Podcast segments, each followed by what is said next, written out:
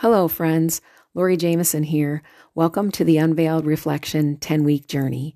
This week, you completed the pre journey preparation. Congratulations. In the book, I shared two songs with you In the Garden and From the Inside Out. God can use the words from songs to speak to our spirit. In the Garden is one of my favorites. I love the whole song, but especially the chorus, which says, And he walks with me, and he talks with me, and he tells me I am his own, and the joy we share as we tarry there, none other has ever known. No one knows what my time with God is like, and the same is true for you. It is indescribable. God is so amazing that He speaks to each one in a way that we will understand best. He understands what we need, even though we are not sure. The song from the inside out, the chorus goes, in my heart and in my soul, I give you control. Consume me from the inside out. If we are going to be set free, transformed into Christ likeness, and grow in intimacy with Him, we need to release control to Him. If you are like me, your struggle is not new to you. It is very familiar. You may even hate it. I hated mine. At first, I was afraid to let go, thinking if I do, then I can never have candy again, or sit and read novels, or play spider, ter- spider solitaire again. That word never plagued me. It had me trapped for so long. The plans I created for myself were so harsh. No one in their flesh could ever follow through. I unknowingly set myself up for failure. God is gracious. His way is best. He gave me the five second escape route, and it was a game changer for me. In case you missed the five second escape route, it is an acrostic for the word five. The F is for flee environment, situation, or temptation. The I is for increase distance. Walk away, distance yourself from whatever is drawing you in. And the V is for victory cry, saying aloud, I choose Jesus. Those three happen in a matter of seconds. We recognize a problem, walk away, say aloud while we're walking, I choose Jesus. The E is evaluate. Once you are away from the situation or temptation, evaluate what was happening, what you were feeling, and how God would want you to respond. Sometimes I journal, other times I pray. Doing either is a distraction from what was drawing me in. This part takes more time than just a few seconds, but it is so worth it. The enemy was always lurking and ready to pounce. At first, I had to practice recognizing his lies. He would say, Just a little won't hurt, or you deserve a cookie, or you've worked hard, just take a break and play one game. It took a little while, but once I recognized what he was up to, I walked away from the kitchen, computer, TV, or whatever he was directing me to and said aloud, I choose Jesus. At first, I just thought that phrase as I walked away, but was drawn back to whatever the enemy was tempting me with. Once I started saying it aloud, that was my game changer. The enemy hates it when we say scripture or the name of Jesus aloud. He will flee and leave us alone. I was just as diligent as he was. He would come back about 15 minutes later and I would repeat my five second escape route. I choose Jesus and he would disappear. Each time he left, there was more time that lapsed between his temptations. As time passed, I noticed he wasn't coming around as much. All my practice was paying off. Rachel had an experience with the wolf. He was able to deceive her this time, but as she grows, he will have more difficulty. This will be true for you as well.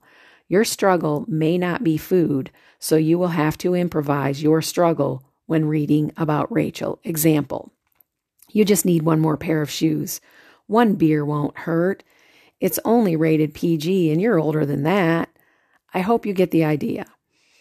Everyone of the enemy's lies turns us away from worshiping God and pushes us in the direction of worshiping our comfort. When we cave under the enemy's pressure, it is for our own comfort, our selfish desires, even though we know it's not good for us. The enemy wants to sabotage us from our goal of freedom and intimacy with God. He puts things in our path that will hinder our growth. He will try to distract us so we miss out on our encounters. Pay attention. We say that we are to stand for, we saw that we are to stand firm in the freedom Jesus has given us. It is ours. Let's accept it and walk in it. We are to stand firm in our freedom, not budge from it. We are to refuse to abandon our freedom. We can also say that by coming to know Jesus, we have everything we need to live a godly life because we share his divine nature. When we are struggling, we are probably not tapping into this truth. Jesus said, Come to me. When I was in the middle of my addictive behavior, I kept trying on my own. Each day I would say, Jesus, help me in the morning, and then try to tackle it by myself, and failed miserably. I recently did a study on the book of First John, and he mentioned the word practice several times. He says, if we practice righteousness, we will be righteous, just as Jesus is righteous. But if we practice sin, we will be like the devil.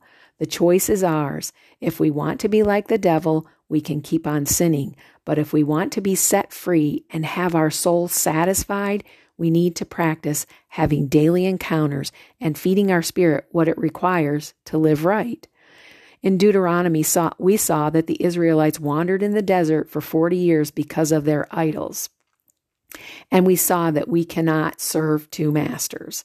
A master can be anything that monopolizes our time, our thoughts, or our energy. In Deuteronomy, God told the Israelites to turn north.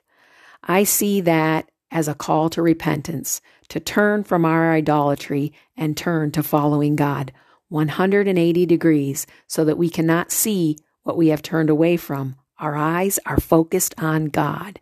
Philippians tells us to forget what is behind and to press on toward the goal of freedom. Hebrews 12:11 was a game changer for me.